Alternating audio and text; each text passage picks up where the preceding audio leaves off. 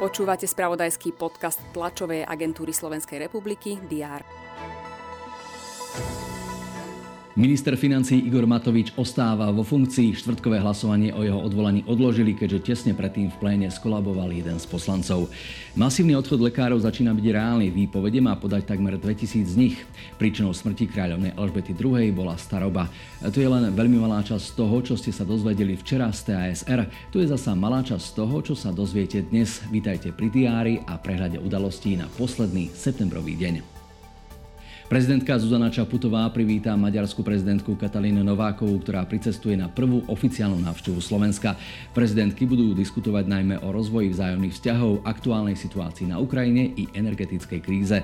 S maďarskou prezidentkou sa stretne aj premiér Eduard Heger. V Moskve majú byť podpísané dokumenty o pričlenení Donetskej, Luhanskej, Chersonskej a Záporskej oblasti k Ruskej federácii. Kreml tak urobí na základe kontroverzných referent, ktoré väčšina krajín neuznáva. Kiev už pohrozil, že odveta za anexiu bude tvrdá. V Bruseli sa bude konať mimoriadne zasadnutie Rady EÚ pre energetiku. Venovať sa bude riešeniam energetickej krízy. Väčšina krajín 27 už vyzvala na zastropovanie cien plynu. Nadácia Zastavme korupciu bude necelý mesiac pred samozprávnymi voľbami hovoriť o zisteniach, ktoré sa týkajú korupcie v prostredí obcí, miest i krajov. Na tlačovej konferencii sa k téme vyjadrí aj predseda Najvyššieho kontrolného úradu Ľubomír Andraši. Organizátori festivalu Biennále animácie Bratislava 2022 prezradia detaily o 16. ročníku, ktorý sa koná od 3. do 9. októbra.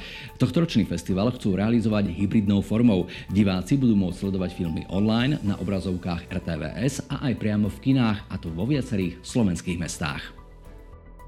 Ďalšia pozvánka a samozrejme aj správa príde z už 30. ročníka krasokorčuliarského memoriálu Ondreja Nepelu. Na jubilejnom ročníku sa počas piatku a soboty predstaví vyše 60 pretekárov z viac ako 20 krajín sveta.